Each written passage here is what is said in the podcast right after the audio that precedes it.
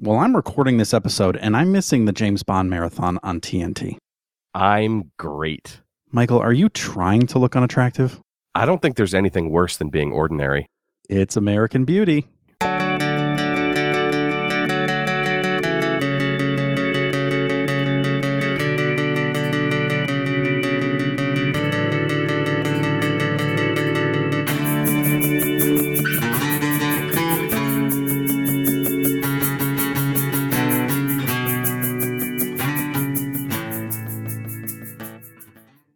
Welcome to the Center Cut. I am Michael. And I am Dave, I guess. David, today we have friend and fellow podcaster Camila. You recently got your podcast off the ground. Why don't you tell your listeners about it? Sure, and thanks for having me today. Um, so, yes, I recently have joined the podcasting community. And the premise behind my podcast is that we are a book club for introverts.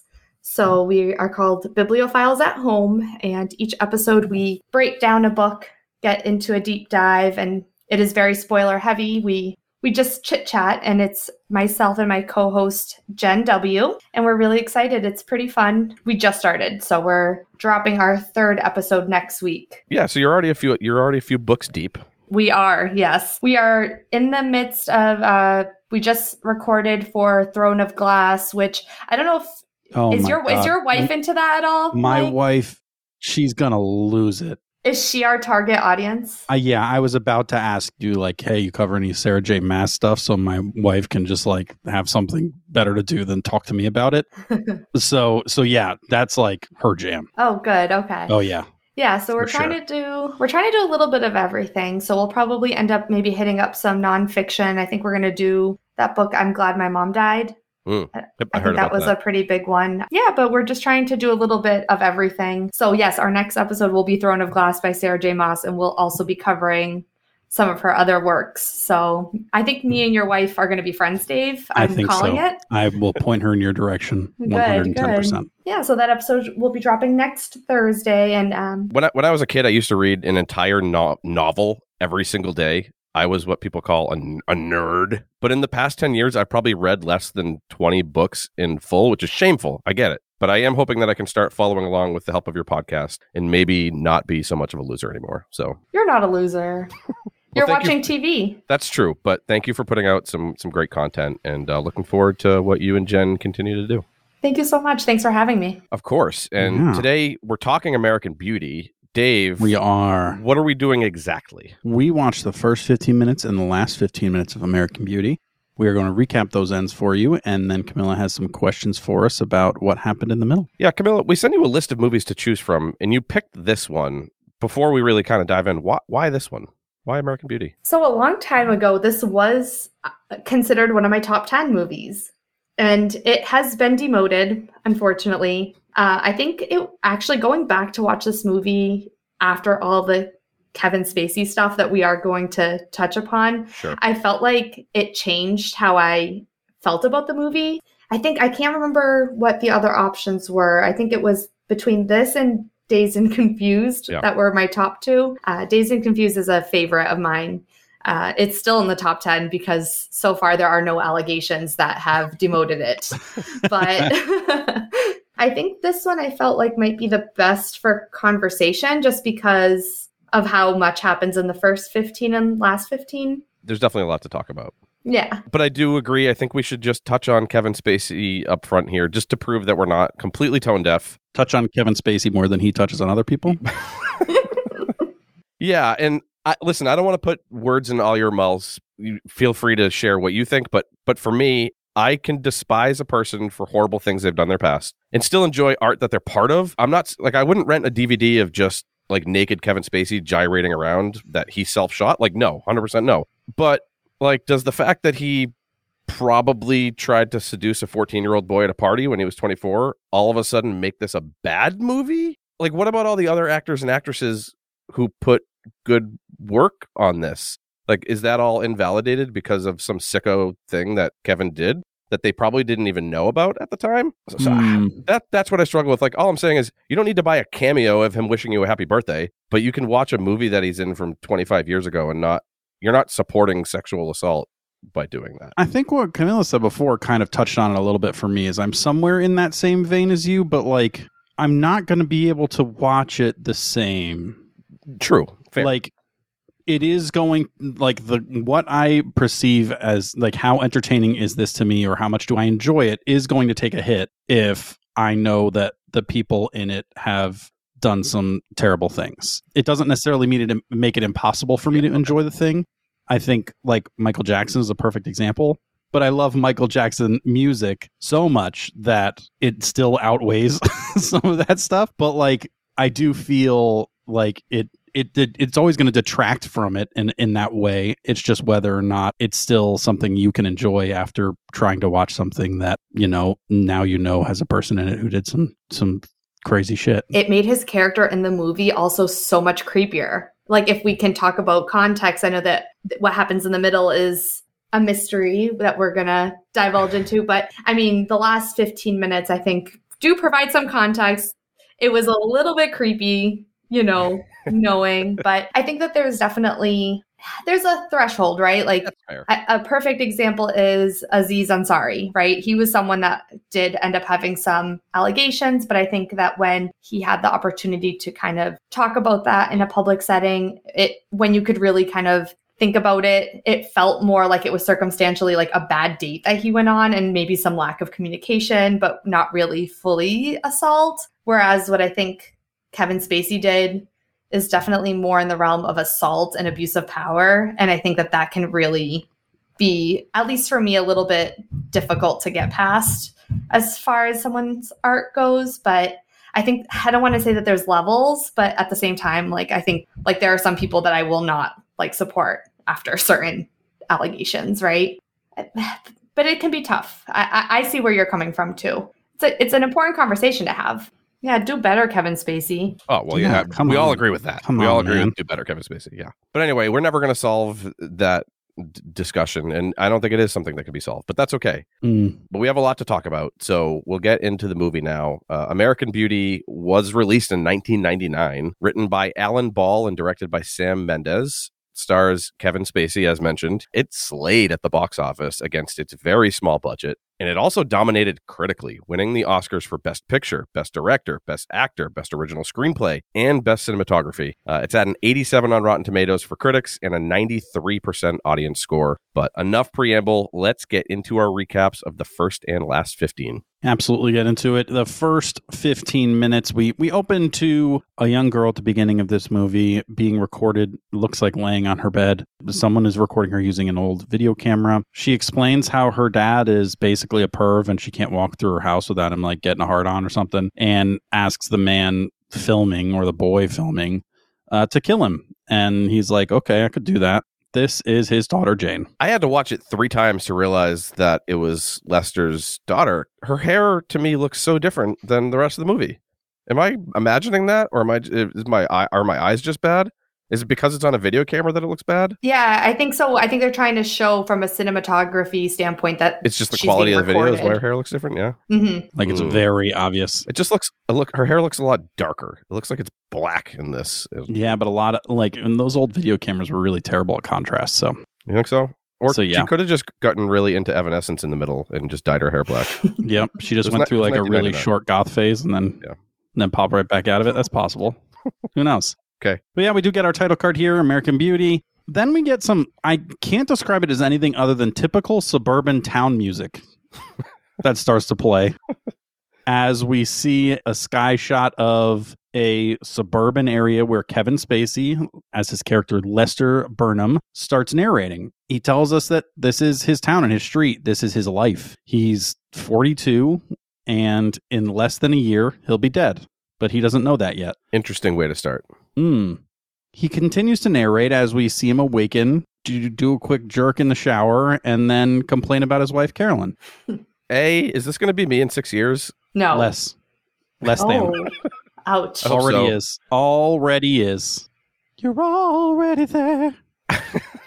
I just, I don't know. Jerking it in the shower is for rookies. Just water is bad. That's it. Just do it in the stairwell like an animal. Yeah. Uh, do it in the stairwell like an animal. I almost agreed to that. I almost agreed to that and just moved on. You got problems, man.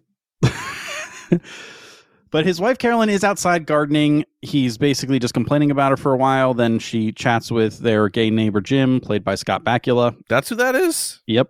Oh, okay. He looks familiar. Mm-hmm. It's because it's Scott Bakula. Jane is up in a room on her what looks to be a fucking compact computer, like the first one ever invented, and she's looking up breast augmentation on the first website that ever talked about breast augmentation. It's wild. Yeah, but she's also has this like ledger up of like finances. Like it looks like it's like f- family finances. Or maybe homework? Uh I don't know, but it the why I, I don't know what the wildest part is because like they're 1999 numbers. So like rent was five hundred and sixty five dollars. Please, I wish a ninety eight dollar car payment. Oh, I know what she's doing. I know what this is. What? She's budgeting to leave her house, her family. Like, what could I feasibly get away from this? You think so? I think so. That's my Okay. guess. Well, I I don't think her numbers are accurate because she the gas company was six dollars and eighteen cents. hmm Who's paying six dollars for gas? The gas company or gas, Gas for the car? It said gas company six dollars and eighteen cents. I'm surprised that you guys picked up on all of that because I did not notice anything except the really horrible boob You were augmentation. You were distracted by the breasts. It's okay. That happened to us for the first hundred episodes, but eventually you get to the point where you just see beyond the breasts and you get to see everything around them as well. Wow. Well, the other thing is like we only get this small section of the movie, so like we have to pay attention to everything to see it because it could have some bigger meaning later on. People are always surprised at the weird little details that we managed to pick up on. Yeah. But yeah, t- typical teenager balancing the family's checkbook and researching breast augmentation. Yep, typical. Mom makes fun of Jane for being ugly, and Lester dumps his entire briefcase on their front lawn by accident. And then he like basically just admits to being a total dweeb. But they're they're kind of all depressed in their own ways. Mhm. Yep. Jane just hates her parents. Carolyn hates Lester. Lester hates life. And that's it. Accurate. Cut to Lester at work. He is in a, a cubicle farm of sorts and calling out to clients for some magazine, something or other, and pretending to be happy. He's really putting on his happy face. Mhm. He is currently doing the you can see a smile through a phone because he is smiling, even though you can absolutely tell that it is killing him. And then his his boss calls him into his office and his boss is named Brad, and I felt like that was the most ideal name for Brad to have is Brad mm-hmm. It's such the a Brad. annoying young boss at a at a job calling the old guy into his office is literally always going to be named Brad. Yep, Hundred percent. Yep. Yep. So it kind of starts off he's talking like he's going to fire him almost, and then immediately Lester starts to freak out. He's like, "Well, maybe if our CFO or whatever didn't buy a hooker with our company credit card, we would have the money to pay our employees or some shit like that." He like loses his mind, and Brad's like, "Listen, I'm a good guy. I'm not firing you. I'm just telling you that upper management wants a job description of everyone's job and how they bring value to the company so they can figure out who to get rid of. How do they not already know what their employees are doing? I mean, large corporations, sometimes it's hard to fully keep track of everybody. Uh, I feel like it's deflecting. Yeah. It's almost like sell yourself to us so that we know that you're worth keeping. And if you can't Yeah. do that, How bad do you want it? yeah, yeah. but it shouldn't have. That's the plan. it sh- but it should never get to that point. The 90s were a wild time, bro. Yeah, I, I guess so. This is the. I keep forgetting it's the '90s. You're It's right. the 90s, man. People out there getting breast augmentation is wild. we do learn that Carolyn is a realtor. She keeps getting steamrolled in the realty business by a guy named the, the real estate king. Mhm. He's sounds awesome. Mhm. We see a billboard for him later, and he's played by the guy who always plays a bad guy in 90s movies. the eyebrows. He was the mean guy in Mr. Deeds, and that came out like 2002, so that was a little later in his villain career. But so uh, Lester at this point also takes a moment to just complain more about the whole job description thing at work. Then they're at dinner, and he continues to complain about it. He asks Jane how her day was, and she was like, "Don't care, bye," and just pieces out because she just hates them and engaging with them in any way. Yeah, but like stuffy dinners like this are the worst. They're just the worst. Like when Frank gets older, we're all just going to sit on the floor and have like a dance break before dessert. Like, I don't know, just if I ever turn out like Carolyn, just murder me in my face. Murder me in my face, please, because she's just miserable. I mean, they're both miserable. Well, they're both miserable. Fine. They're all miserable. I don't necessarily understand why you think that this whole situation is Carolyn's fault. Because she's like, we got to have this special dinner. I'm going to play my special music and we're all going to sit at this family. The music is much. I agree with that. Okay, you don't like because I cook this meal, I get to pick what music. Like, stop. But I mean, she's just trying to mm, get her family all in one place so they can try and engage a little bit. Yeah, it worked out well. Yeah, I mean, it worked out great. Everyone had a bad attitude. I, I, Yeah. As a mom, I feel like she she's doing her best. I mean, hey, making a nice healthy meal, sitting down, some ambiance music. I feel like she didn't get what Yeah. she just, you know, she didn't deserve all that negativity. I think her best is maybe a stretch, but she is she's trying. Mm, Oh, so I'll give her that. She's trying harder than the other two for sure. Fine. but Still, Jane Murder does me in the face. she storms off because they all have a terrible relationship and she's mad about it. Lester decides he's going to go get some ice cream and then and then stops at the sink to to chat with Jane and try and get to the bottom of what's going on. He apologizes to her as they start their conversation and then immediately starts blaming her for their disconnect. And as they're getting into another argument, we cut out to a view similar in nature to the view that we got in the first scene of the movie where they are being filmed through a shitty 90s camera. But this time it is from outside the house. It is from outside the kitchen window. Someone is filming them. And then the camera kind of pans around and we see that it's just a creepy teen boy who's filming them from the bushes. Peeping Tom. Mm, that's peeping tom. Okay. Mhm. good to know I kind of forgot that he was in this movie. Uh, he, I recognized the actor from like Yellowstone, and I was like, "Oh snap! I forgot that he was the creepy dude in American Beauty." Until I saw him creeping in the shadows. So next, it's the next morning, and Carolyn is preparing for an open house, and she's getting real pumped for it. So she takes off her clothes and gets to work. This lady's insane. yeah, she cleans the house vig- vigorously in her underdress or whatever it's called. I don't know. Slip? I think it's a slip. A slip. Yep. Crushed it. And she's just uh, kind of cleaning the whole house as she recites her mantra I will sell this house today. Then we see her try and sell the house today during a number of different open house interviews, and none of the couples seem very impressed. She's trying to sell a polished piece of shit, and everyone can see right through her ruse. Did you guys notice Kumar in his like probably first non-speaking role before White Castle? Familiar. Yeah, I thought he I looked did. familiar. Okay. I didn't. I didn't That- realize he was in where I know this until I was like, "Oh my gosh, it's Kumar." But she definitely oversold it in the posting. None of these people are all that excited about it. Uh, so as she's closing up for the night, she has a mental breakdown, cries, slaps and punches herself in the face a bunch for crying, and then gets it back together, and off she goes. So I watched this on Amazon the second time through because I, I tried watching it on the first time on Pluto TV, which is just like a commercial laden pile of dog shit. And on Amazon, it came up with a little factoid thing that her little like scream and, and slap fit was done and just it was just one take. It was her first take. And I just I always find that that type of stuff impressive. Mm. Impressive or just like sad? Both. Like if you nail that in one take, you have some some stuff you're you're personally struggling with for sure. Yeah, one take. They're like, "Yep, we don't need another one. This is great." Yeah, you nailed being a crazy lady. Good job.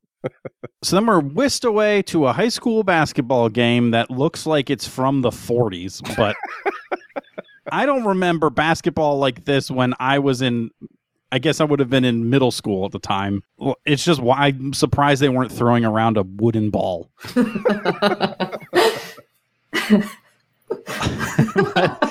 Jane is Jane is sitting on the bench, dressed as a cheerleader, chatting with her friend, who we will see later. I believe her name is Angela. It is. So yeah, so she's chatting with Angela and just she's looking kind of antsy, and she explains that her parents are coming to the game tonight, and she's just not looking forward to it. Just no thanks. But we do cut back to the car where Lester and Carolyn are on their way to the game. Lester is complaining about it honestly the whole way. He could be watching a James Bond marathon on TNT right now, and instead he's going to a high school basketball game, and he is not into it. As they they arrive, uh, he trips trying to get to his seat, which is uh, relatively amusing. He immediately asks Carolyn if they can leave after the cheerleading performance. And then, as they're chatting, the cheerleading performance begins, and that is where our 15 minutes cuts off. I was disappointed. by the cutoff time. I, I was asking Michael like how far into the cheerleading little dance thing. I don't what is that called? Like a I don't even know what I I I was never a cheerleader. Yeah, full disclosure. Yeah, I'm like, what do you call Yeah. cheerleaders when they're cheerleading? I have no idea. but that scene is kind of where the movie takes off. So I'm like, okay, Ah. how far into it did Mm. did they get? Because you sent me the timestamps, and you didn't get you didn't really get to see much of it, which is I think so interesting for how you guys will end up, you know, kind of figuring out what happens in the middle. I feel like those extra minutes into the performance might have Would have would have changed. really helped. It would have Ah. helped, yeah. Well, the last 15 minutes begins at one hour, 40 minutes, and 54 seconds. And a shirtless Lester is hugging some dude in his open garage. Mhm. It's just raining cats and dogs around them. They're soaked. Yeah. They're hugging. Uh, yeah. After a few moments, though, the dude squeezes Lester's shoulder skin and he goes in for a kiss. Ooh, boy. I mean, he doesn't just go in for a kiss. He he just he goes in, grabs it, and pulls it right on out. Mhm. Mhm, mhm. Mhm. But Lester rebuffs him. And after a few awkward seconds of just like staring into each other's eyes, soaking wet, dude turns around and walks off into the into the wet, wet night. Into the wet night. Yep. In more ways than one. Mhm. Yep. And we see Carolyn. Janie's mom's got a gun. She's in a car somewhere, and she packs the gun in her handbag as she spouts her new mantra I refuse to be a victim. I refuse to be a victim. Uh oh. Mm. Doesn't look good for Lester. Not looking great for Lester. But back at home, Lester is shirted again, and he's either super sweaty or it's wet from the rain in a weird spot. I don't know. He's just got a weird wet mark. He's got a weird wet mark. I I mean, I I would imagine like it's like in the kind of the middle of the back, right? Yeah, If I remember correctly. up upper back though. That's like a that's like a common spot for you to like if you dried off real quick, you would miss it and then throw a t-shirt on and get and it get wet. Okay, so you think it's you think it's water wet? And I think he just did like a quick a quick towel dry when he came inside, and then he missed some spots and just like threw his shirt on, and it's just a, like a little. I think it's the point of it is to just sell like, oh, he like just came inside from the mo- the previous thing you just saw. okay. I'm thinking too much about it. Yep. He cracks open a beer and he starts to hear "Don't Let It Bring You Down" by Annie Lennox from the living room. There, he finds his daughter's friend Angela. Mm-hmm. And we saw it a few times in the first 15 but there's these damn roses just hogging up the scene again. There's roses everywhere in this damn house. I'm assuming it's supposed to be some like metaphor about how even though the surface may be beautiful like there's just there's just like a thorny underbelly of misery. Dude, if you're gonna like quote poison, just quote poison. what? Every rose has its thorn. yeah i don't know. This it's i it's a, no, that's a good pickup for only having seen the first 15 and the last 15. That's a really good observation because they're everywhere Mhm. especially in the last 15 there's like so many blatant shots of just the roses in the background it's the roses and just the color red. So, like, if you think Yeah. back to when doors uh, red Yeah, Carolyn's like cleaning the house. Her Oh, yeah. her slip is Yep. bright red. Yeah. Yep. Mhm. Mm, interesting. hmm Good catch. Anyway, Angela shares that she had a fight with Janie because she thinks that Lester is sexy. And every creepy middle aged man ever just got an insta boner. And Lester responds the only appropriate way and offers a sip of his backwash filled beer. I there has definitely been a considerable confidence shift from the first fifteen to the last fifteen. no, yes, agreed. Yep. He's he no longer thinks he's a dweeb. Yep. Yeah, he's feeling himself in, Gross. m- in more ways than one. Lester gets awkwardly close to her and asks her what she wants, but she asks him instead, and he says, You. I've wanted you since the first moment I saw you, It's always been you. and starts kissing her forehead. She starts talking about thinking that she's ordinary, and then they start to like really kiss. If Gross. your initial instinct in a sexual encounter is to start with the forehead, then you're either too old for the person you're kissing or you're a grandma. Either way, stop, please. Stop there. Stop at the forehead, please. Would it have been? Well, I mean, obviously, it wouldn't have been as bad if he only kissed her forehead, but like, I mean, still be- obviously. now go to bed, sweetie. We have a big day tomorrow. we cut to Carolyn. Carolyn is just barreling toward the house in her car. Repeating her, I refuse to be a victim. Mm-hmm, I refuse to be a victim. Mm-hmm. Angela's on the couch now, and it's weird. They like turned up the mics very high for this part. So Yeah, you can you can hear so much of Lester and Angela's breathing. and just like cl- like fabric against fabric as like the as they like lay down on the couch. It's just weird. Yeah, but the, the breathing, it's like kind of half sexy, but also half like brainy from Hey Arnold. nice, hey Arnold joke. Thank you. Lester takes off her pants slowly. Yeah, yeah. Thankfully, we get to cut away for a bit, so I can I can take a breath. Mm-hmm. And then slap your hard dick like like Uh, enough, enough. you had to and- slap it like enough, Carolyn enough. had to slap her face when she cried after the enough. Yeah, in in the curtains. This time we cut to Janie. We see Janie for the first time in this last fifteen, and she's in bed with the dude who was awkwardly videoing her and her dad in the first fifteen minutes. Yeah. Interesting. she liked it. Janie and this dude, they're talking as if they're planning on eloping or something, or just like leaving town together. Good thing she budgeted. Bad idea, youngins. Mm. But back to the straight up crime that's happening in the Burnham household. Mhm. Lester starts unbuttoning Angela's shirt.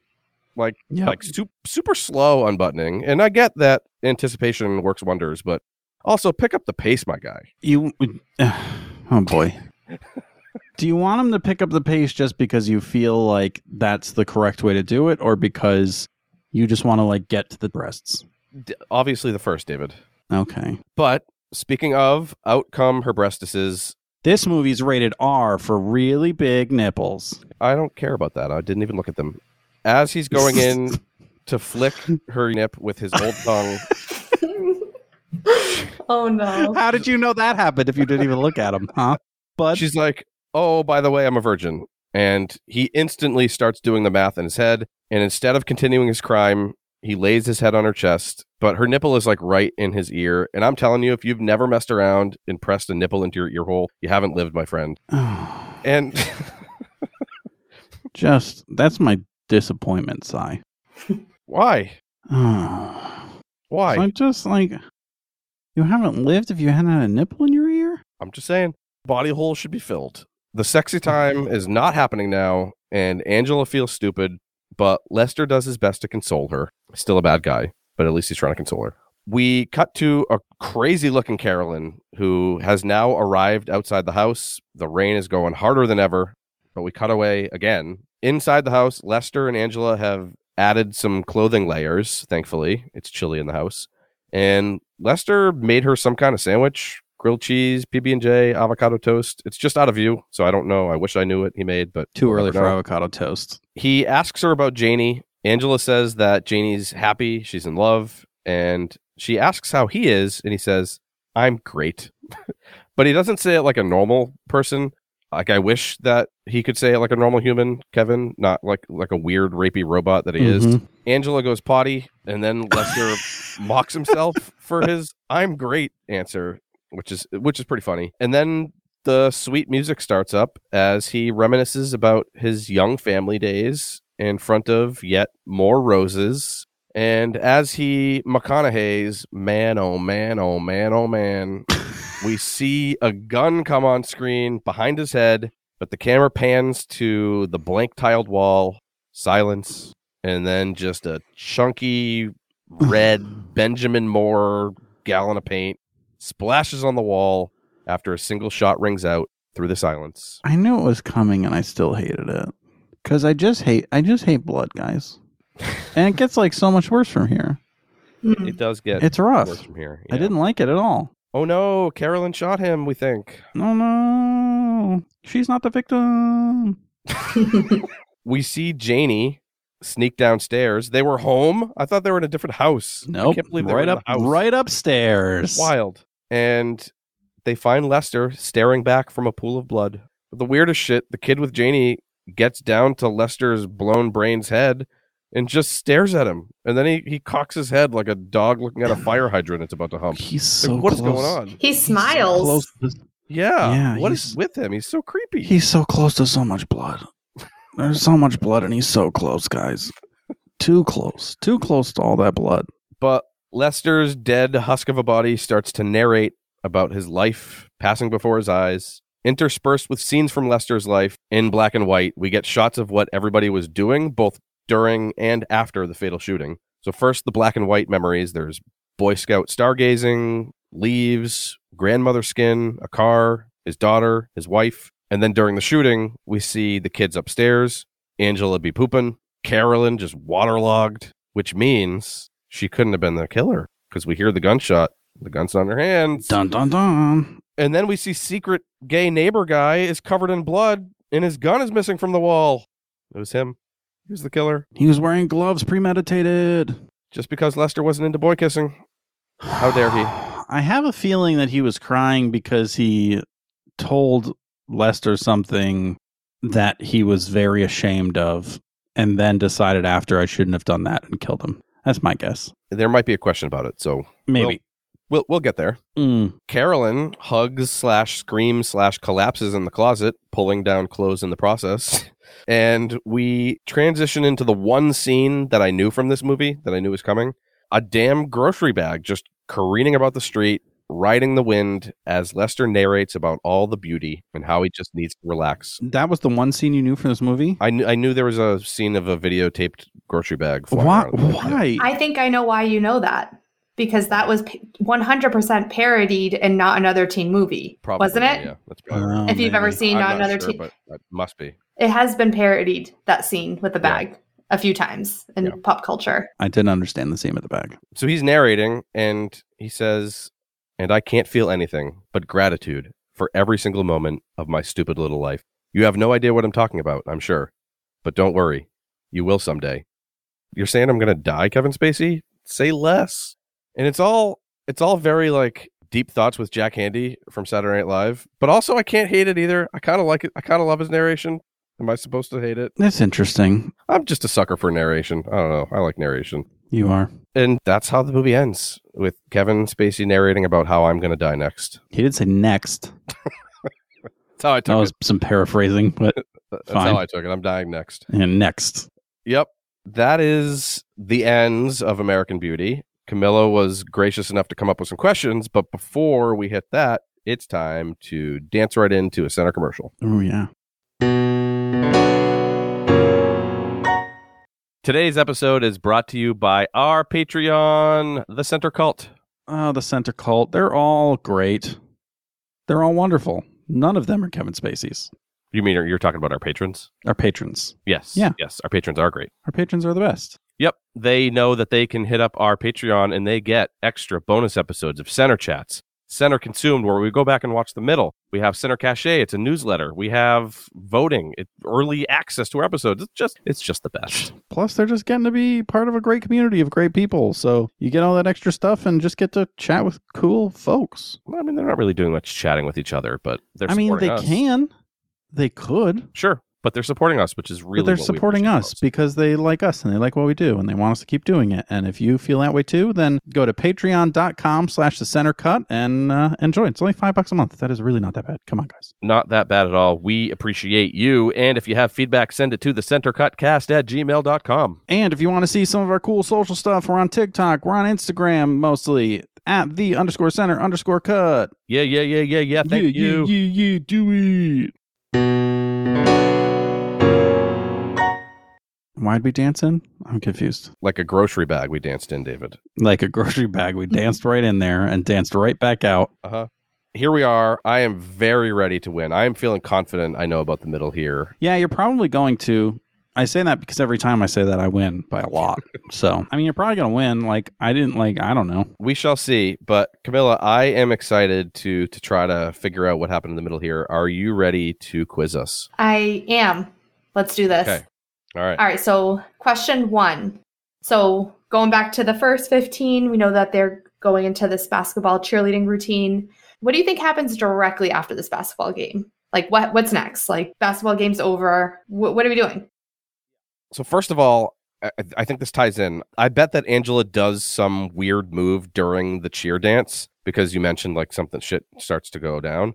So I think she's like mimicking dribbling a basketball between her legs but her hand is at like vagina level. So it's it it looks like she's doing like you know. I'm not. I don't need to say it. What? Use your own creepy mind to fill in the blanks. But No, but I I don't think anyone's creepy mind can fill in those blanks except for yours, bud. What are you Well, whatever. talking about? but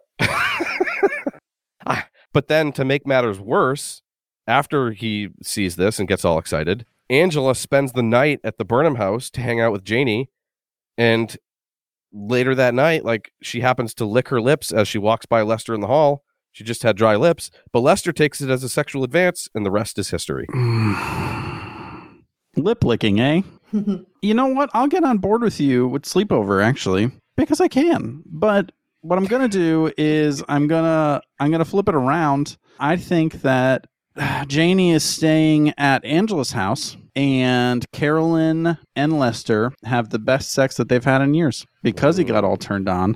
And um and it kind of is the first step in him kind of rediscovering his confidence and being a, a confident strapping old man. You're both. I think Mike is probably closer to the truth, but not all the way.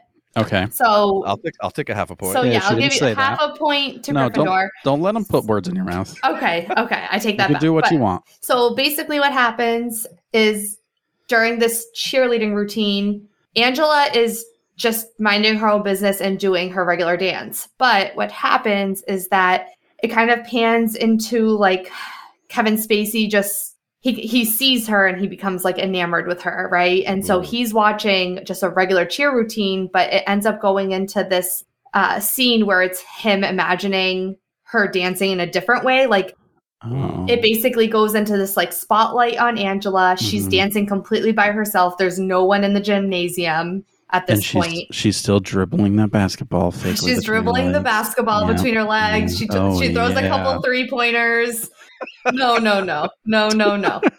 but she, as she's dancing, it, it ends up being that she like it kind of cuts in like close to her face, and it almost appears like she's gonna open her blouse.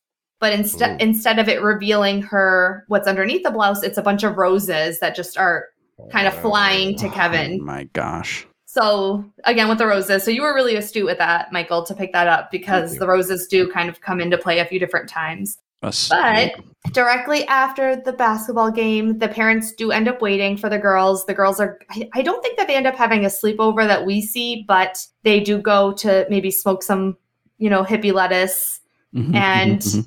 Talk about boys. And then Mhm. Lester and Carolyn are in bed. He is just laying in bed and I guess thinking about Angela. And what he sees is, you know, he's staring at the ceiling of his bedroom and on the ceiling of his bedroom, Angela is like against the ceiling, just surrounded by roses. And the petals of the roses just start to fall Oh, on him. So he's like, I think it's supposed to kind of show him just like imagining her, right? Using his imagination. And then Carolyn's in bed with him, but they do not come together as a married couple. That's like horror level shit. Like he's he looks up and she is pressed up against the ceiling with roses Yeah. all the way around. her? Yeah, yeah. And the roses are just like falling on Oh, him. God, that's creepy. It's like his, oh. it's like his, what the heck? I don't even know words. What are words? How do I speak? Don't know. Couldn't tell you. it's like an in fact it's like it's like a fantasy right like a Yeah. desire so he's imagining her obviously she's not there flower. He wants to take her flower. Yeah. Pretty much that's it it's just very bizarre i mean from a cinematography standpoint it's shot beautifully but you can obviously see that it's a little weird right but yeah so i think i'm gonna go with mike won that round though if we're keeping track So do I get a half a point? yeah i'll give you half a point Okay, All right, cool. fine. so there's like a few different plot points right that we have to kind of follow to bring all together hmm So who's peeping Tom? Who do you think he is? How does he come back into the story? What's his whole deal? Yes. Yeah, so I think Peeping Tom is a new boy who moved in next door. These new neighbors that are moving in next door. Mhm. I bet that he is uh, maybe the the son of of neighbor or something along those lines. I do think that he is peeping again, and this time Lester catches him, and that's when Jane kind of gets a little enamored with him because she also loves the fact that if she likes this guy, then it will like really really piss off her parents because she does not Hmm. like her parents at all. Okay. So I think Lester catches him, and then uh, Jane Jane starts dating him to annoy them. I'm on a similar wavelength. I do agree with you that I, I also believe that he's probably the guy's uh, the neighbor killer at the end's son or something or one of his sons. Yeah. But I think that Janie catches him in the act, Ooh. not not Lester. But instead of getting mad, she's she's flattered because she, like him, feels misunderstood and weird. And I think that she asks to see the footage that he's recorded. So instead of like Netflix and chill, it's like watch creepy home videos and chill. And I think that he also shows her. I think that shopping bag video is from him because it's like the same greeny. Yeah, that's a good material. that's a good call because it's like I- that same like quality. Yeah, kind of Yeah. the same thing. And I think she probably thinks that video is like the bee's knees. So they hit Oh it off. Oh my god, the way the bag floats. It's like it's not tethered to anything. It's free to do whatever it chooses. Yeah, that's what I'm saying, man. so I'm gonna go with Mike again. Mike gets Jesus another half a Christ, point. Camila, come So- on. The point All right, so I'm gonna have to say full disclosure. I could not get past how creepy Kevin Spacey is, so I only watched the first 15 and last 15 to because I was like, this is more than enough. But I have watched this movie before, so So this like really dropped out of your top ten, huh? It was just like yeah, nope. yeah. We we stopped. We're no longer supporting Kevin Spacey in this house, Mhm, but mhm. but I will say, so it's exactly, you know, basically, creepy neighbor is just continuing to lurk upon Janie. That is correct. She Mhm. does catch him staring at her. So she does call him out, but her self esteem, I think, is just so low that, like I was saying earlier, like any attention was good attention. So we don't really know if he's. I don't, I don't know if we necessarily think of him as a bad guy, but he's definitely weird. There's some weirdness Yeah. there. I mean, the way he smiled when Lester died at the end. Yeah. He's got he's got some screws that might, may or may not be loose. Right, exactly. So, and we don't really know too much about him. His name is Ricky, but he does use his camcorder quite a bit to kind of capture a lot of individuals, including Janie, and then just the weird stuff like the bag.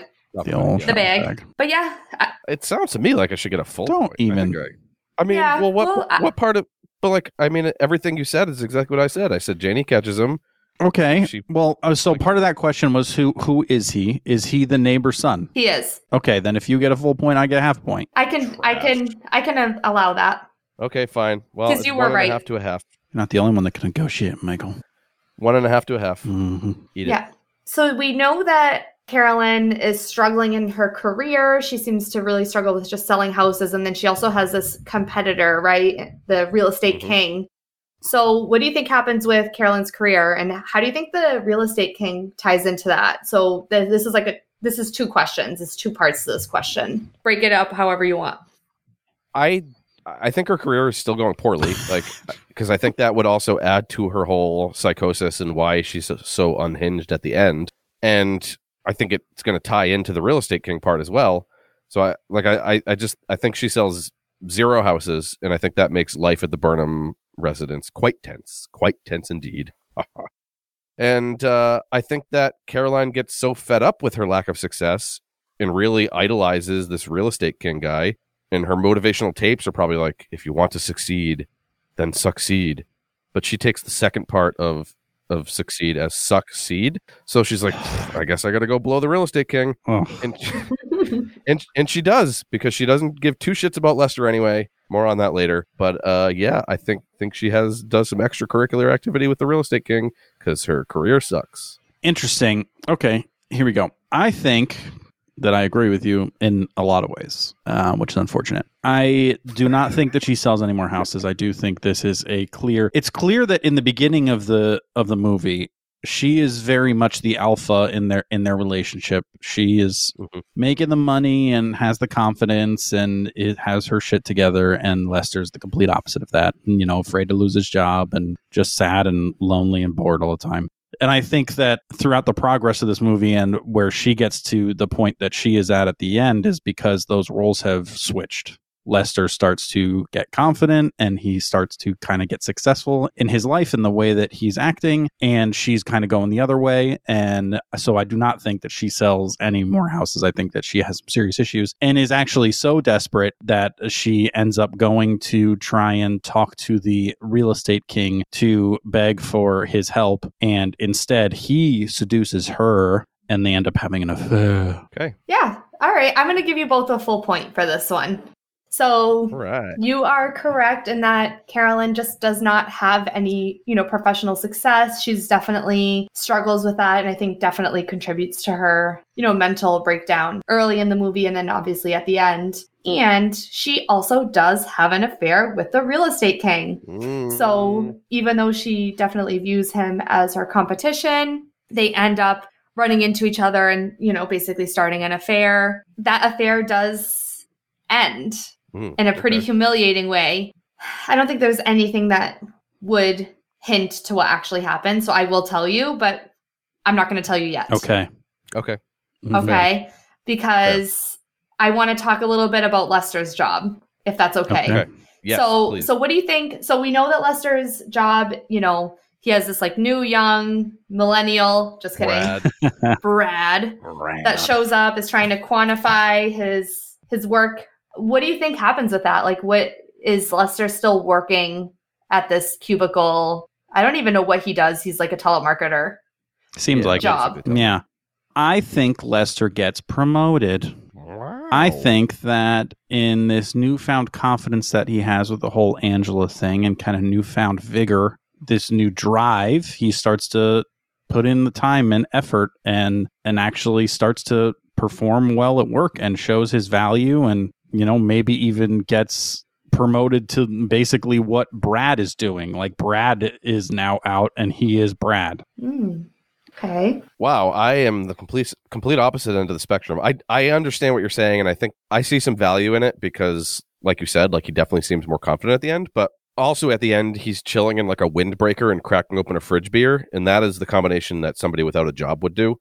So I, I think he doesn't complete his write up of his job because he thinks he's too good for it or whatever, and then he gets let go. He gets laid off, and he narrates. He's like laid off at 42. I'd rather be laid on, if you know what I mean. Speaking of, have you seen my daughter's friend? I think he was laid off. Okay. So I'm gonna give Michael another point. No way. Yeah. I'm sorry, Fuck Dave. I'm David. sorry, Dave. But wow, Mike, This you're movie really makes no sense good and Michael at cheated. guessing. No, no, Michael's doing good. It's just it's, Okay, he's so- doing good because it's a movie about Michael. No, It's just a movie No. about Michael and his life. Enough. You're just mad. You're just a sore, sore, pathetic loser. Oh, if if either of us is a sore loser, my friend. So Uh. this is what happens. He does get laid off. He gets laid off. He does not Uh. complete the assignment. He is just completely unbothered. Hmm. He's not doing it and he gets laid off. But what he does is he blackmails the supervisor into giving him a really nice severance package. So he does end up having a little bit of confidence to do that. And I feel like I, I'll give you a fourth of a point for the confidence. Thank, thanks. yeah, I'm, I'm okay with that. So 1.75 for Dave. And what he ends up doing, so I don't think that you guys can guess this, so it was hard to like put a question into like what happens if I mean, I guess I could ask what do you think would happen if he did get laid off? And, Like knowing that that that does happen, can you guess at all of what you think he does after that? Like how does he fill his time? Does he take up a hobby? Does he He buys a fancy sports car. boom, another point for you. Is it really? Boom, another point. Uh, Did you watch the I, middle of no, this there was a No, sports car at the end. like- I didn't even have a chance to answer before you gave him the point, Camila. Oh, Dave. I'm not gonna. Don't worry, I'm not sports car's taking right a point. outside the I- I won't garage at the end. He obviously had a little midlife crisis, bought a little red sports car.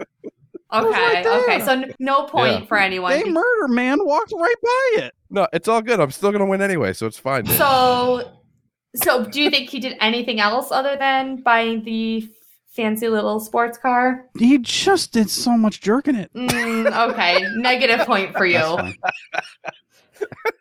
I mean, he bought a windbreaker. So he ends up working at a drive-through restaurant.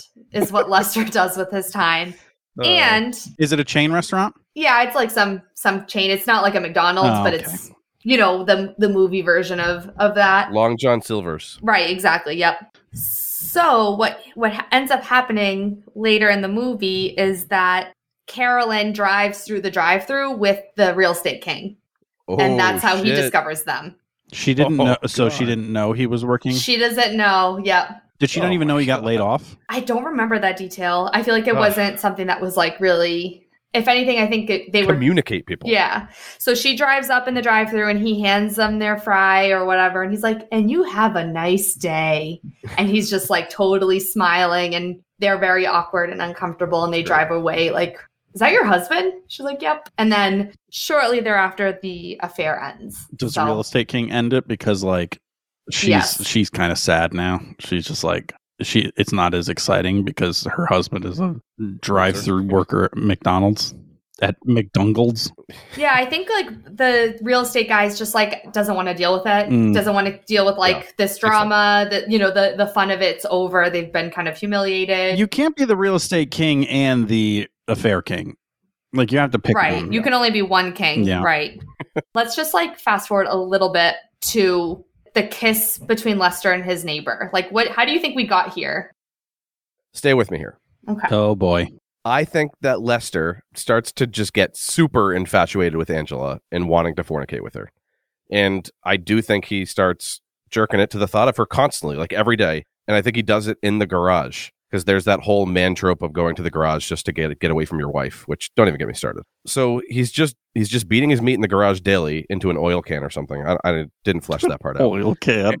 Anyway, there's a little window on the side of the garage, and the neighbor dude sees him in the act a couple times, and he thinks that Lester sees him too. But really, Lester is just in the zone, all dead faced, like thinking about Angela. So he doesn't even realize that he's looking at the neighbor. But the neighbor obviously thinks he's masturbating to him. So boom, he just goes in for the shoulder skin, the shoulder skin squeeze and kiss because he thinks that he's been doing this all to him. Mm. Wow, that's that's wild. Yeah, that is a little wild.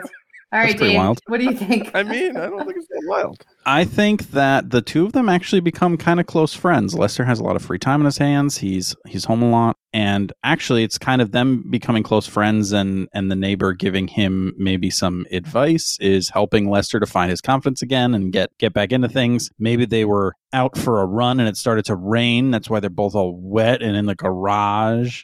And then, um, you know, the friend admits like, actually, I'm gay, and then starts to cry because he feels emotional about it because maybe Lester's the first person he's told or something like that. And he feels like he has feelings towards Lester, hence kiss and Lester saying, you know, I'm not into that, bro. All right, so you're both wrong, but I like. I like the effort here. I mean, you didn't have very much to work with, so I can respect Yeah. the effort. So what ends up happening is that at some point earlier in the story, Lester overhears Angela kind of teasing Janie about her dad and says, "Oh, your dad could totally be hot. He just needs to, you know, work out a little bit and get out of Mm. those New Balance from, you know, 10 years ago." And Lester is like, Mm-hmm. You know, his gears start turning and he says, you know what? I can do that. I can go work out and get a hot and buff. And so he starts working out in his garage. Now, Mm. we know that the neighbor's son is a creepy peeping Tom that's filming people. So the neighbor gave him some advice to make him more confident, is what you're telling me? No, so what ends up happening is that the uh, peeping Tom is videotaping Lester while he's working out and then watching it. Classic, classic. from his classic. own house and so Uh-huh. his, his dad is he's kind of like and i almost felt like this was a little bit of they tried to make a cliche of like that military man that's like super homophobic and super just insecure with his own sexuality and so he walks into his son kind of like rewatching his video of Lester working out and he assumes that his son's gay. Ah. So he doesn't know that his son has this like kind of like romantic relationship with Janie. He assumes that it's Lester and and Ricky that are kind of having this like rendezvous. And so he totally beats the crap out of his son. Wow. That would explain the bruises. That the end. explains the bruises, right? So Wow. Mm. yeah. So you were both o- off a little bit there, but I, I felt like it wasn't really fair because you don't know. Why is he crying at the end? It, it, did he like admit that he beat up his son because he thought he was gay or something? No, I think he's I think that he's gay and he's been so homophobic about Gotcha. about the fact that his son could potentially be gay, but it's it's him. He's gay Yeah, and he just okay. hasn't really accepted that In and he that, yeah. Okay. So he's Interesting. so he's almost like so homophobic because he can't accept his own, you know, sexuality, gotcha. which is really kind of sad um if you Very think about sad. it. It's also really kind of like what I said, but it's fine. We can move on. Wait, what do you mean? It's what you said? fine. It's, It's not. fine. It's not what he said. It's not what he no. said, I said what le- what led to the kiss. This guy was crying, and because he just admitted to Lester that he was gay, He didn't. and he felt He bad about it. it. He didn't. He didn't didn't That's admit what it. I thought you just said that. No, you're not listening, David. So Yeah. you, you get zero points. You're gonna lose. I mean, Anyway. I'm I'm sorry, lose. Dave. It's okay. Don't be sorry. But yeah, Don't be you were wrong, and that's not what I said. But yeah, Okay. so it was a little sad. but okay, so All right. I think we covered a lot of ground here. Okay, so let's we have two questions left. Yep. So what do you think led to the almost sexual encounter between Lester and Angela? Daddy issues. Next. I mean, I, I think we've kind of talked about it a little bit already, but I, I do think that Angela knows what she's doing and is purposely trying to get Lester all hot and bothered because I do think that she actually kind of is into his weird daddy thing. Like, I think she was being honest with Janie and saying that she thinks he's kind of sexy. But I think the final straw is that she's jealous that Janie has creepy camera boy. So she wants to rub it in her face and bone her dad. And Lester obviously didn't want to make the first move but he just put out the vibes until she was so charmed that she made the first move by saying, I think you're kind of sexy. Hmm. I'm gonna have to give the point to Michael on this one because I do feel that. I'm sorry, Dave. No, it's fine. It's fine. So I do feel that there's probably some backstory, but because we don't actually know what is driving her, I mean, I definitely think that she has self-esteem issues, and I think that you were, I think you were both kind of right, but I felt like Michael was more right. So I'm gonna give my, I'll give Michael a A point. Bulk give, of a bulk of his was about how she was jealous of Janie having a boyfriend. yes, okay, yes, 100%. That was very correct. So she, Okay. she ends up being like really she's like oh you you're you know you have this creepy boyfriend and janie's like you're just jealous because i don't even remember. It's like a girl fight like a teenage you know quintessential mm-hmm. teenage girl you're jealous no you're jealous you know whatever fight. But it was really routed in jealousy for angela and i do think that that was a motivating factor for her to tr- you know flirt with her friend's dad. I mean it was it's just so uncomfortable oh Yeah. it's awful It's very it's very awful. So yeah, I, I will give Dave half a point though because I do feel like there were probably some deep rooted issues. But this is maybe like I don't know. I, I feel like I have to say like I have such a problem with thinking that a child could like seduce an adult. Like I feel like the adult should Yeah. not pay attention. You No, know what I mean? Like it's just so 100%. problematic. I'm in hindsight, I, I wonder if this movie would hold up in 2023. Like, what do you guys think about that? No, do you think this not. movie would hold up in 2023? I don't think so. If it was Sans Kevin Spacey issues, n- we watched Euphoria, and that was like huge, and there was all kinds of weird shit in that. I haven't watched that. There was dominant daddy and the thumb, the thumb in the mouth, and the.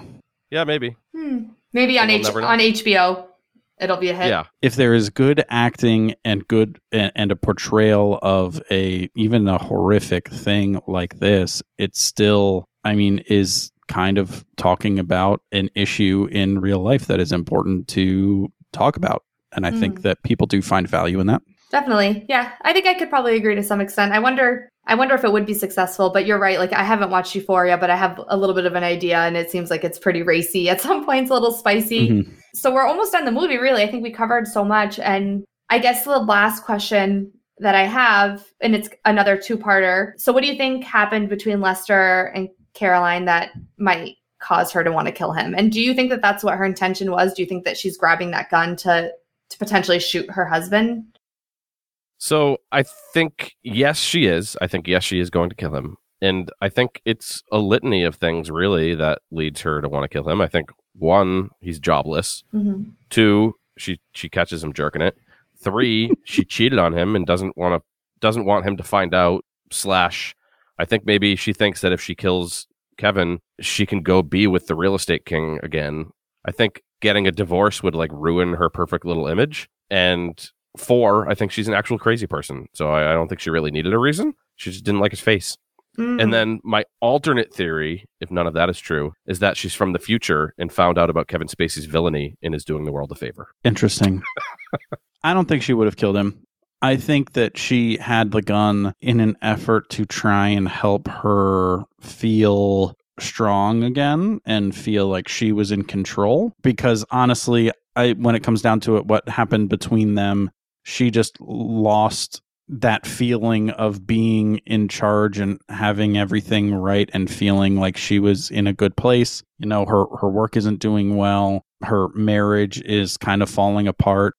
I think that Lester not being more angry about the affair is actually what pushes her over the edge. I think she expects him to be like really mad or something, and he's just like, whatever, because he doesn't care about her anymore. He just cares about Angela. And that drives her even more insane, feels her even more unloved with him. And I think that that ends up kind of pushing her to this edge. But I actually don't think that she would have she would have actually gone through with it. She was just trying to take back Hmm. control. Yeah, I think I agree with you, Dave. I'm going to give you a point for this one. I don't know if we're going to make up any lost ground, but I think uh, you do deserve a point. Oh, thank goodness. So this is something that I felt was ambiguous, and I don't have the answer to this myself. But do you guys think that she actually saw his dead body, or do you think that she just goes right up into the room and is like kind of struggling with the decision that she might have made herself? Because we don't know.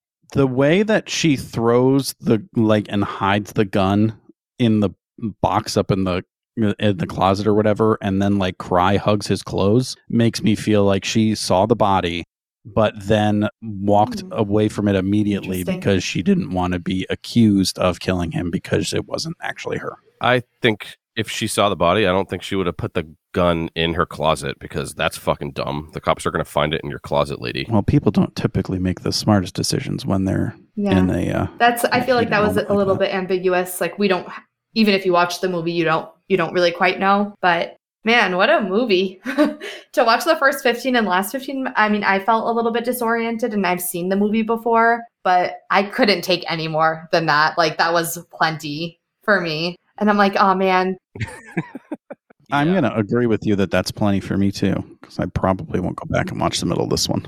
But I am I'm happy. I'm happy that I won. Uh, I fulfilled my prophecy. Four and a half to three and a quarter, David. Four and a half to three and a quarter. Good job. Camila, I'm uh, even though there's a lot of stuff attached to this movie now, I am still glad that we got a chance to watch the ends. yeah, I definitely feel like I wish I'd picked Dazed and Confused." but you did a good job guessing. Thank you. We we definitely try. But thank you very very much for bringing this movie, but also more importantly for being here. Before though, before we send you on your way, one more chance to share your stuff. What should listeners know? Where should they go? What so should they be doing? first of all, I think people should be reading books. I'm I don't watch much TV anymore. I read a lot of books. So if I could say one thing, read books. Don't just read what I'm reading, just read books. Whatever whatever it is you like. And then if you do read books, maybe you should check out my podcast called Bibliophiles at Home. We're on Spotify, Apple, and uh, Buzzsprout is our main platform that we use to share. And yeah, what we do is we we're checking out some New York's New York Times bestseller lists, some sleeper hits, and then we read them and then we talk about them. But yeah, we're we are going to be covering Sarah J. Maas, um, the first book in her Throne of Glass series. I did that specifically for your wife, Dave. If you can let her know that Yeah, she's going to Yeah. really And it's a- appreciate that. I'll yeah, tell you, and it's a, I'll it's tell fun. what. We do we do a little bit of dramatic readings. That's not dorky. It's really impactful. Okay. And yeah, we do a deep dive. Mhm. It's it's a lot of fun. I'm new to podcasting, so I really appreciate what you guys do and that you had me here today. And uh, whew, whew. yeah. We'll definitely link to your podcast in the show notes. And uh, no, I, I truly do love the podcast. I really like the format of it. Like, I like that you have the quick synopsis up front, just so you're not like spoiling things. But then you kind of have this the back half be like a really really deep dive afterwards. And and like I said at the top, like you make me want to read again. Aw. So you've succeeded. Read books, guys. It's good. It's good for the brain. And yeah, I appreciate you listening. Well, thank you so much for being here, Camila. Yeah, thanks for having me. Yeah. All right. All right. Wow. Oh, yeah. I'm I'm just trying to be as positive as possible with what we just had. You're just to watch. fucking Uh, happy you won. that Don't even too. start with That me. too. But Camila was awesome. Super happy Yeah. to have her here. But the only way to properly wrap up our American Beauty Talk is with Center Counts. Center Counts time, David. Center counts time, David. That's me. Center counts. Four out of seven without Kevin Spacey consideration. Two out of seven with Kevin Spacey consideration. Mm-hmm, mm-hmm, mm-hmm. Yeah, I mean he's ruining it for everyone. Way to go, dude. But also, it's just this is just not my bag. I don't want to watch a movie that covers all this dramatic m- mental crap when I could just watch like some superheroes shoot aliens with lasers or some bullshit. Entertaining and f- fun to watch and doesn't make me feel strongly about the world and the people that live in it and how terrible they are. See, I'm the opposite. I want to watch that and not Alien. Why? Because it's just It dumb. just bums me out, man. Anyway, It's like why? Why would I want to just introduce more of that shit to me? Like it's happening in the real world all the time. Why would I also want to just watch it on TV at home? but you just said you'd give it a four out of seven without Kevin Spacey. That's a that's above average, bro. That is just because it's like well shot. It's like it's supposed to be a, a good movie. Like people say it's a good movie, so I feel like if I give it like lower than that, people are gonna be like, "Mm, "It just doesn't like like big nipples or whatever." You know? fine. I am giving this a five out of seven. Listen, it's not 1999 anymore. I get it. And if I Yep. watch this solely from a 2023 perspective, I agree with you. This thing is like a two out of seven. Mm. But if I try to view this from like a 9 11 hasn't happened yet, like the internet isn't as ubiquitous as it is right now, Kevin Spacey is still just a normal closeted man, then this thing must have been blowing minds left and right. I can see why it won all of the Oscars. I think it's interesting that at the end, Lester dies, even though he ended up making the right choice and not having sex with the female child. He meets his maker because he just wouldn't kiss a dude back. So, like, he reins his sexuality in just before doing real bad stuff. But if he had been more open, maybe he'd still be alive and finally be okay with his life. hmm it's just interesting. That's a good moral of the story, Kevin Spacey. No, I'm just saying he should have kissed the dude, is what I'm saying. Oh, you think he just should have just gone with? Should've just I mean, dude, he yeah, died. should have just kissed. You're right. Of those, Okay. of thank those options, I suppose that's the better choice. Yeah. Thank you. Thank you. Thank you. Thank you. But yeah, that that's that's the grocery bag life that we live. You're just floating from one potential wrong move to the next. Happiness is air. Sure, you can breathe it in and shit, but it's not something you can hold on to. You can't hold on to happiness. It's going to float away. It's going to keep moving around. You're going to have to chase it. Just don't fuck any 17 year olds in the process. That's my advice. Wow. Don't let don't fuck 17 year olds and let somebody else make the first move. That's my that's my advice to myself. I think there were like three or four different T-shirts we could make in that. So, so I'm just taking quick notes. Mhm. Yeah, I mean, some of that was wild that you just said, but moving on. But that is American Beauty. We have decided. So what do we have coming up next, David? Oh, I remember when I said I wasn't going to watch the middle of this. Sad. Guys, I have to watch the middle of this because our Patreon voted on it to be our next center consumed. Yep. So if you want to hear me talk about this movie I really didn't want to watch the middle of, but got forced to, join our Patreon. Yep. You'll also get access to a center chat where we discuss if we would rather have our parents have sex with our best friend or get fired from our job. It's parent, not parents. I mean, I just I'm not trying to pigeonhole like Okay, which sure. parent you want to choose. What I'm Sure. saying, Okay. either one. Okay. Fine. But yeah, that's our chat. Kind of like kind of like Lester here. Lester and Angela. That doesn't feel like we're really comparing apples to apples, but you know That's- what? That's what we do here. If we were, it wouldn't be a center chat. Yep. But our next true episode that you'll be getting here because you probably didn't join our Patreon, and that makes me sad, is season one of Fleabag, which will be coming out in two weeks. yep. On Amazon Prime, it was a big deal uh, a few years back, and I'm excited to see what all the hubbub is about. Mm-hmm. But I don't have anything else. Again, check out Bibliophiles at Home in the show notes. Camila is great. You are great if you are here listening, and Mhm. we love you. Like the years between this movie coming out and the Kevin Spacey stuff, it was certainly better in the center.